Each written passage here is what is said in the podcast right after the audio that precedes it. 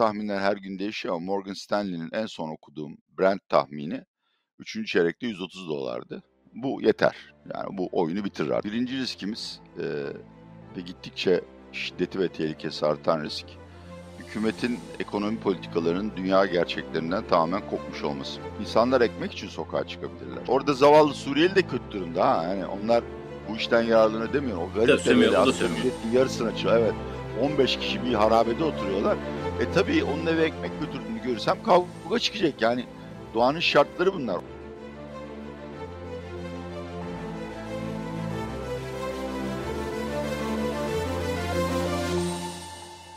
Atiye Bey merhaba, hoş geldiniz yayınımıza. Hoş bulduk Semih. Mesele ekonomide olmak her zaman için çok büyük keyif. Bütün izleyicilerimize de hayırlı cumalar ve güzel bir yaz diliyorum bu arada. Güneş açtı. Bizim de gönlümüz bollaştı. Güneş açtı ama hava hava çok da sıcak değil.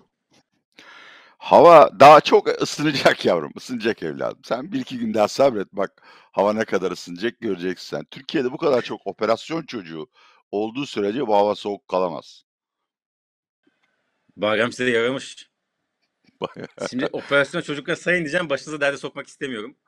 O, yüzden yok hayır yok. Paşa, Onu, onu yapmayacağım. Onlar onlar kim olduklarını biliyorlar. Evet. E, Atiye Bey biz ekonomiye başlayalım her zamanki gibi. Tabii ki. E, bu hafta size e, zor bir görev vereceğiz. E, çünkü Oo. e, esasında daha çok madde sırana verecek am- bir konuyu size sadece 5 maddede 5 başlıkta incelemenizi istiyoruz. E, Aa. işte küresel piyasalarda riskler artıyor. Türkiye piyasasına sıkış, sıkışma devam ediyor. Finansal piyasalar e, daha sert hareketler yapmaya başladı geçmişe oranla, geçmiş birkaç haftaya oranla. Bu yüzden size şunu soracağız. Önümüzdeki dönemde Türkiye ekonomisi için en riski 5 başlık hangileridir? Beş değil üç tane yeter. Yani bunlar Öyle mi? tem- evet temel riskler ve belki de izleyicilerimiz biraz şaşıracak. Çünkü hiçbirinin içinde piyasa, dolar, Türk lirası, döviz, faiz ve enflasyon kelimesi geçmeyecek. Ondan sonra eğer arzu edersen bu risklerin bizi nereye götürdüğünü anlatabilirim. Birinci Tabii ki, riskimiz, birinci riskimiz eee, ve gittikçe şiddeti ve tehlikesi artan risk, hükümetin ekonomi politikalarının dünya gerçeklerinden tamamen kopmuş olması. İrrasyonel, heterodoks dedikleri politika yapış tarzı. Niye en büyük risk? Çünkü yarın başımıza ne geleceğini bilmiyoruz. Yarın dövize, döviz işlemlerine konu, şey kontrol mü konur? Bloomberg'un dediği gibi işte yabancı yatırımcıya dolar garantili devlet tahvili mi satılır? Yoksa e, pazarda soğan fiyatlarına nar mı gelir bilemiyoruz. Bu bir. İkincisi seçime giderken e, sosyal çalkıntı ve siyasi gerginlik. İşte e, sosyal medyada özellikle Suriye karşıtı e, şeyler, e, görüntüler, paylaşımlar viral olmaya başladı. Türkiye'de belki de son 20 yılda görülmediği kadar küçük çapta e, grev ve şey oluyor. E, küçük çaplı da olsa sokak gösterileri oluyor. E, seçime de şurada bir yıl kaldı yani. E, ve şunu da yani bu şahsi görüşümdür. Kimseyi de bağlamaz, sizi de bağlamaz. Ben özellikle hükümet kanadının ama her iki tarafının da e, bu tip sosyal patlamalardan bir takım menfaatler beklediğini düşünüyorum. İstiyorsan onu da anlatırım. Üçüncüsü de dışsal risklerdir. Bunların üç bacağı var. E, bir tanesi Ukrayna Savaşı. Bence bitmeyecek ve yalnız e, emtia fiyatları vasıtasıyla değil, aynı zamanda Türkiye'nin uluslararası jeo- jeostratejik konumunun e, iyi belirlenmesi açısından da önemli. İkincisi Çin'de Covid. Yani kontrol edilemiyor artık insanlar ne zaman kabul edecek bilmiyorum. Üçüncüsü ise tabii ki e, Fed'in faiz arttırımları ve değil mi bu ayın sonunda başlıyorlar bilanço daraltmaya. Evet. Haziran'da, üç evet. tanesi, üç, üç tane yeter. Şimdi sen ne istiyorsan sor. Bunlar hangisi bizi nereye götürür şeklinde cevap vereyim. Ama mesela önce- bir şey Evet buyurun. bir şey daha söyleyeyim. Kusura bakma ki izleyicilerim kullandığı metodolojiyi anlasın. Sebep sonucu karıştırmamak adına bunları söylüyorum. Bugün Türkiye'de örneğin eğer sorarsan söylerim bir döviz depremi riski var. Ama bu riskin arkasında yatan eee arz talep dengelerinden veya bizim kontrolümüz dışındaki bir rastlantısal olaydan kaynaklanmıyor. Bu riskin sebebi hükümetin akıl dışı veya heterodoks politikalar izlemesidir. Bu anlamda en geriye giderek temel e, risklere işaret ettim. Pardon, şimdi seni dinliyorum. Ee, şimdi döviz deprem riskinden başlayalım. Ee, zaten herkesin de gözü kulağı dövizde. Tabii yakın geçmişte yaşadıklarımız da ortada. Ee, orada bir sıkı, orada bir işte 14.80, 14.60 hatta o civarlarda bir sabitlenme vardı. Bu sabitlenme akıra tabii ki e, yine son yıllardaki e, önce sabit gitmesi ondan sonra patlamasını hatırlatıyor. Ee, burada siz e, döviz riskinin tetikleyici olarak ne olacağını düşünüyorsunuz? Vallahi bu sefer bir tetiğe de gerek yok. Yani e, taksimetreye bindin, senin cebinde 50 lira var. Taksimetre 45 liraya geldi ve hala sen gidiyorsun. Öyle bir durumdayız. Yani çok basit bir denklem var. Önümüzdeki 12 aya bakarak konuşuyorum. Merkez Bankası'nın elinde satılabilir, dövize müdahale etmek için kullanılabilecek rezervler takriben 35 milyar dolar. 1-2 milyar dolar eksisi artısı olabilir. Önümüzdeki 10 ayda 45-40 milyar dolar cari açığımız olacak. Bunun dışında ben dış borç ödemelerinin %100 yenilenmemesi vasıtasıyla bir 10-12 milyar dolar daha çıkacağını hesap ediyorum. E, bunun üzerine artık herkes kendi kafasına, gönlüne göre KKM'den dönüşlerin de e, bir miktar daha ilave edebilir. Çünkü biraz önce Ömer Rıfat Gencal yazdı. Çok sevdiğim bir arkadaşım ve şimdi değerli bir politikacı. Yani dolara nefes aldırmayarak KKM'de kalmanın bütün cazibesini ortadan kaldırıyorsun abi. İşte akıl dışı siyaset budur ekonomik siyaseti. Yani şu anda düz mevduatta alacağın faizle KKM'li alacağın faiz arasında bir puan bile fark kalmadı. Dolayısıyla bu bir zaman meselesidir. Ama yani hani neye bakar insanlar diyorsan iki şeye bakacağız. Bir, e, üç şeye bakacağız. Bir özür dilerim. Yani e, şimdi bu tahminler her gün değişiyor ama Morgan Stanley'nin en son okuduğum Brent tahmini 3. çeyrekte 130 dolardı. Bu yeter. Yani bu oyunu bitirir artık. Fiilen sırf cari açıktan dolayı Merkez Bankası'nda döviz kalmaz. İkincisi turizm sezonu. Ee, Rus turistten vazgeçtik. Rus ve Ukraynalı turist gelmeyecek. Bunu biliyoruz. Ama onun dışında öngöremediğimiz nedenlerden dolayı e, işte turizmden beklenen 35 milyar dolara çıkarttılar tahmini ama yani e, şöyle söyleyeyim bizim yaptığımız hesaplamalarda biz resmi tahminin 4 milyar dolar alt 4-5 milyar dolar altında bir rakamla gidiyoruz Ruslar gelmeyecek diye. Bunun altına inersek e, çok ciddi e, şey biter. Üçüncüsü dediğim gibi yani içeride bir olay olmasına gerileme yok. Şeyse neden yok? E, hesap bu kadar basit. Benim ben Atilla Yaşada Holding olarak Kasım'da 1 milyar dolar e, euro dolar cinsinden tahvilim dönüyor.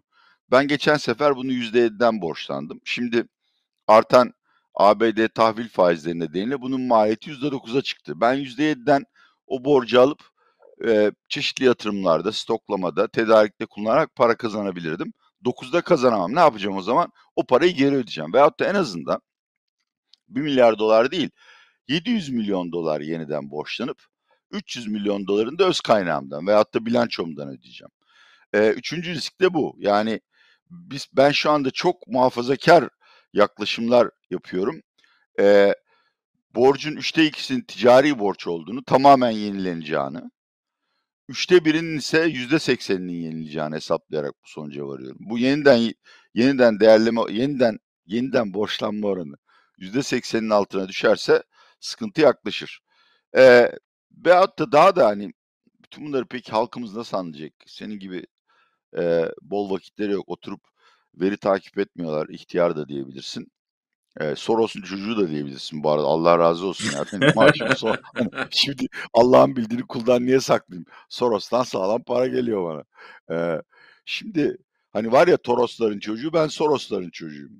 Baştan söyleyeyim herkes ona göre. Şimdi geçen sefer Berat Albayrak döneminde yapılan kumpası veyahut da e, siyaseti hatırlayalım. Çok uzun süre Merkez Bankası e, bilançosunda tahrifat yaparak döviz satışlarını gizledi. Merkez Kamu Bankası'na sattı. Kamu Bankası halka ve yabancılara sattı. Yabancılar şey halk da gelip yeniden bankalara koydu. O para Merkez Bankası'na döndü. Ne zaman bu oyuna uyandık? Birkaç işte kıymetli arkadaş Uğur Gürses, e, işte Haluk Bürümcekçi bu konulara çok ilgileniyor. Belki belki Sayın Bavuççu da söyledi o zaman bilemiyorum ama ben değildim bunu bulan yani. Ve sonra bu haber Reuters, Bloomberg, işte ne bileyim Yahoo Finance, Business Insider, The Economist falan gibi her yerde bu haber yayınlanmaya başladı. O yayınlandığı anda daha önce bu konuyu hiç takip etmeyen ve hatta takip edip de benim gibi anlamayan Türk ekonomi basını o makaleleri tercüme ederek halka işin gerçeğini anlattı.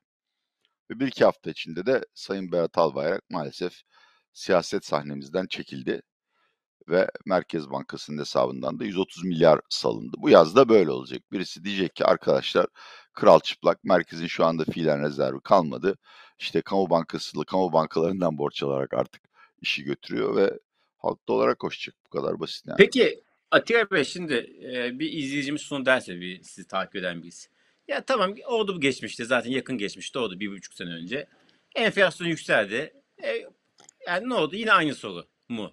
Yani yeni bir kur şoku. Enflasyonu işte 60'lardan 70'lerden 80'lere 90'lara belki yüzdeye taşı ve bizim ödediğimiz maliyet sadece yüksek enflasyon mu olur toplum olarak yoksa farklı Yok. bir faturası olur mu?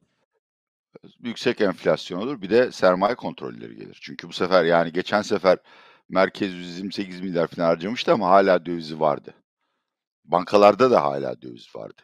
Yani Merkez Bankası'nın elindeki döviz bankalardan aldığı muzam karşılıklar e, işte swap vasıtasıyla bankalardan yaptığı borçlanma vesaire gibi.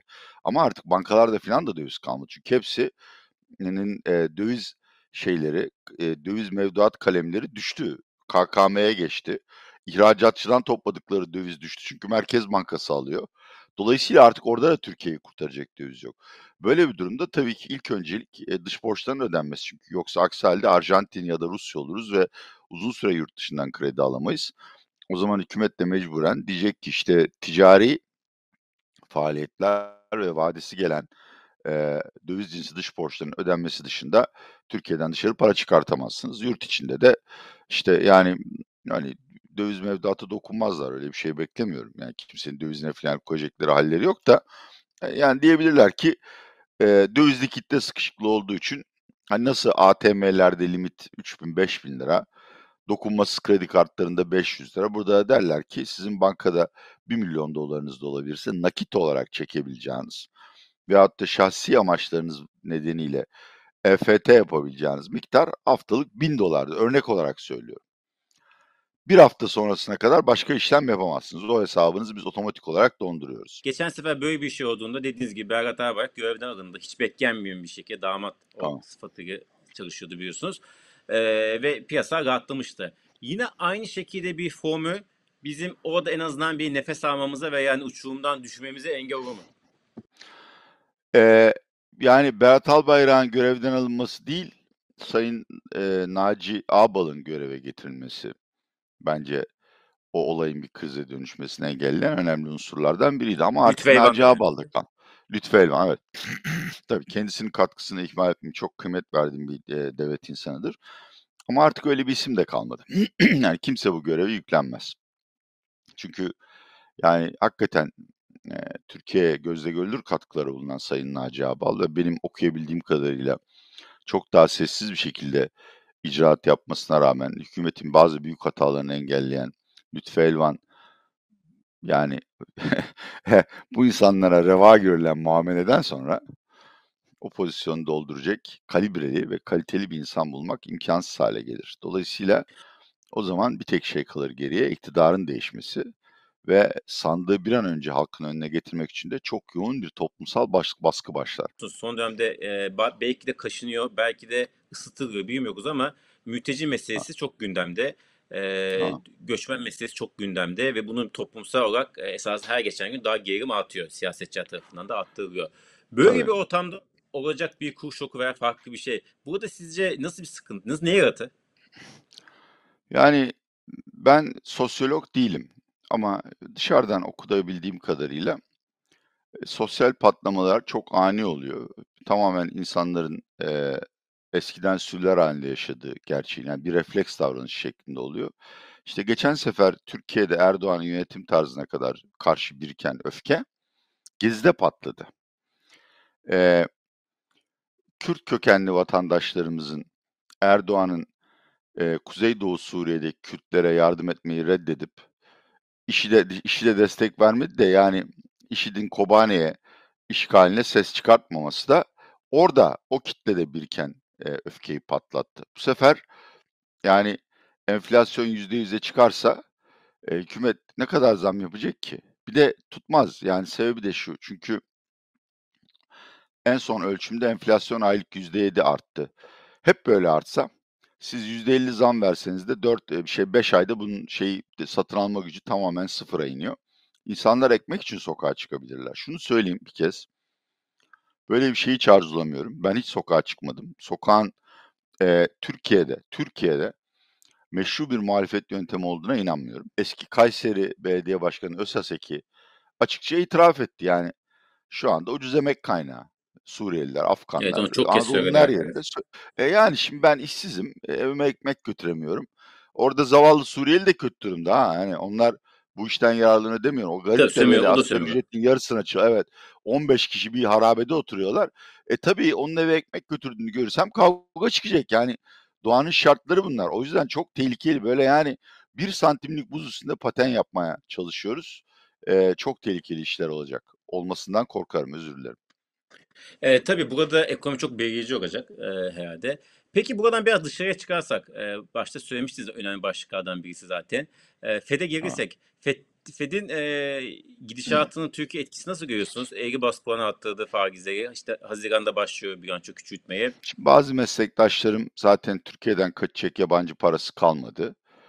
Ee, işte dövizi de Merkez Bankası kontrol ediyor. O zaman bu faiz artırımlarının bize bir etkisi olmaz diyor. Ben kesinlikle buna katılmıyorum. Biz as yani dünyadaki ülkeler işte yen bloğu, euro bloğu, dolar bloğu diye üçe ayrılırlar. Biz dolar bloğundayız abi. Yani halk servetinin %60'ını dolarda tuttuğu için ve dış borçlanmanın %65'i dolarla yapıldığı için biz dolar bloğunda bir ülkeyiz. Ve eğer e, doların değeri artıyorsa, doların faizleri yükseliyorsa bunun beni olumsuz etkilememesi imkansız. Nasıl etkiler? Bir, çok basit bir örnek vereyim.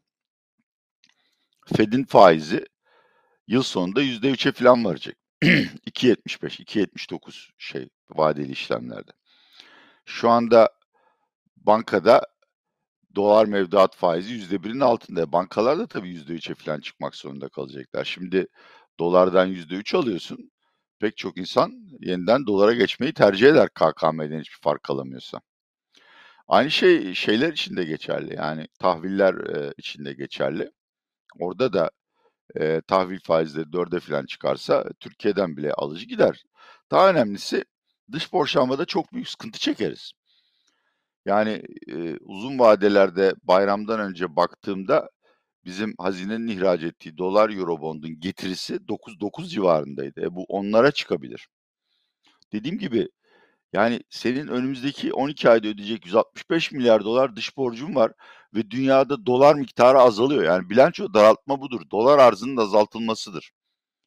Ve o doları borçlanmanın maliyeti de öyle oransal olarak %20, %30 artmıyor.